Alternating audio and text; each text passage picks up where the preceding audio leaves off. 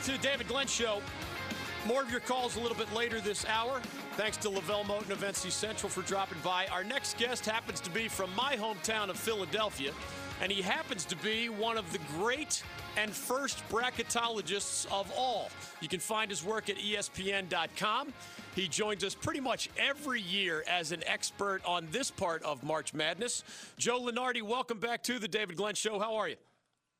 I'm great, David. How are you? I'm doing very well. Can you remind us what did you and ESPN think way back when? The first time you've posted your very first bracket all those years ago, and then what kind of response did you get compared to what you thought you'd get? Well, I, I don't know what they thought. Uh, I, I, I remember what I thought, and it was – where did all these people come from?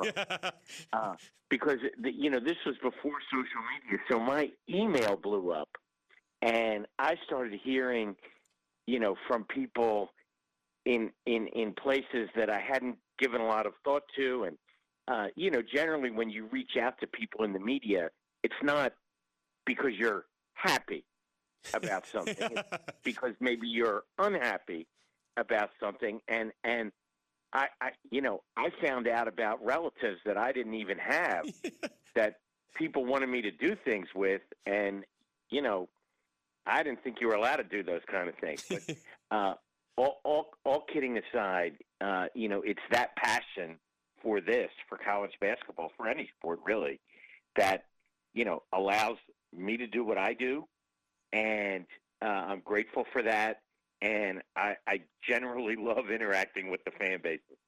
A year ago at this time, NC State was right on the bubble, and you gave us your input and your advice, and it proved to be accurate as you so often are. Guess what? A year later, in our backyard, NC State is right on the bubble. The last bracket I saw from you was, I think, two days ago, and the Wolfpack was the very first team out.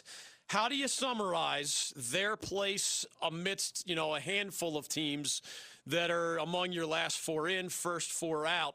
Uh, the Wolfpack probably feels like it needs to do some damage in Greensboro next week at the ACC tournament to feel good about itself.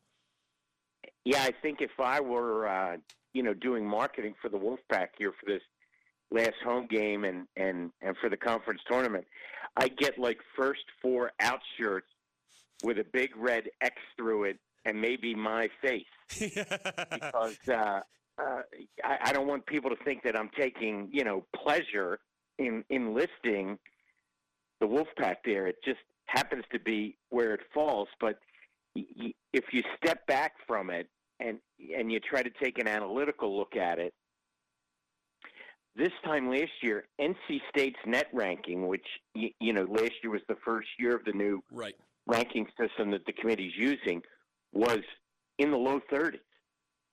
Uh, you, you know, it was their non-conference schedule that was holding them back. This year, you know, assuming a win uh, against Wake, they're going to finish 500 again in the league. Their non, their net ranking is in the high 50s, uh, and you know that is not a happy place uh, generally. And and the the only way they're going to fix that, well, there's two ways. One is to win a bunch of games in Greensboro, particularly ones maybe they're not supposed to, and two, to to to to go back to the starting line and reset the ACC season, so that a lot of their league wins help them more, uh, be, be, because that's really the issue with NC State this year is that the coattails of the ACC aren't what they normally are. Yeah. Uh, be, be, because ordinarily you, you know, you would think with some of the wins they have that they would be solidly in the field. And I, I, I can make a good argument for them to be in the field right now with five quad one wins.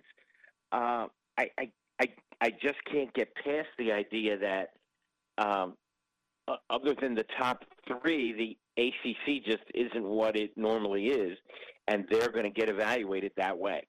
Have you ever gotten to the point where you could figure out how the committee values great wins versus bad losses like this. Does one weigh more than the other because beating Duke by 22 and beating Wisconsin by 15 and winning at UVA, winning at Syracuse, winning at UNC Greensboro, those are all nice wins, and yet bad losses Boston College, Carolina twice, Georgia Tech twice, etc. That seems to be the question from Wolfpack fans. Most teams on the bubble probably don't have as many good wins as the Wolfpack, but they might not have as many bad losses either. For sure, and and and I just want to go on record. I've been doing this a long time, and that's the first time I've ever heard two losses to UNC be called bad losses. yeah, right. True. Uh, so so so let's just you know, in, in a way, that kind of encapsulates everything we're saying about the ACC, right?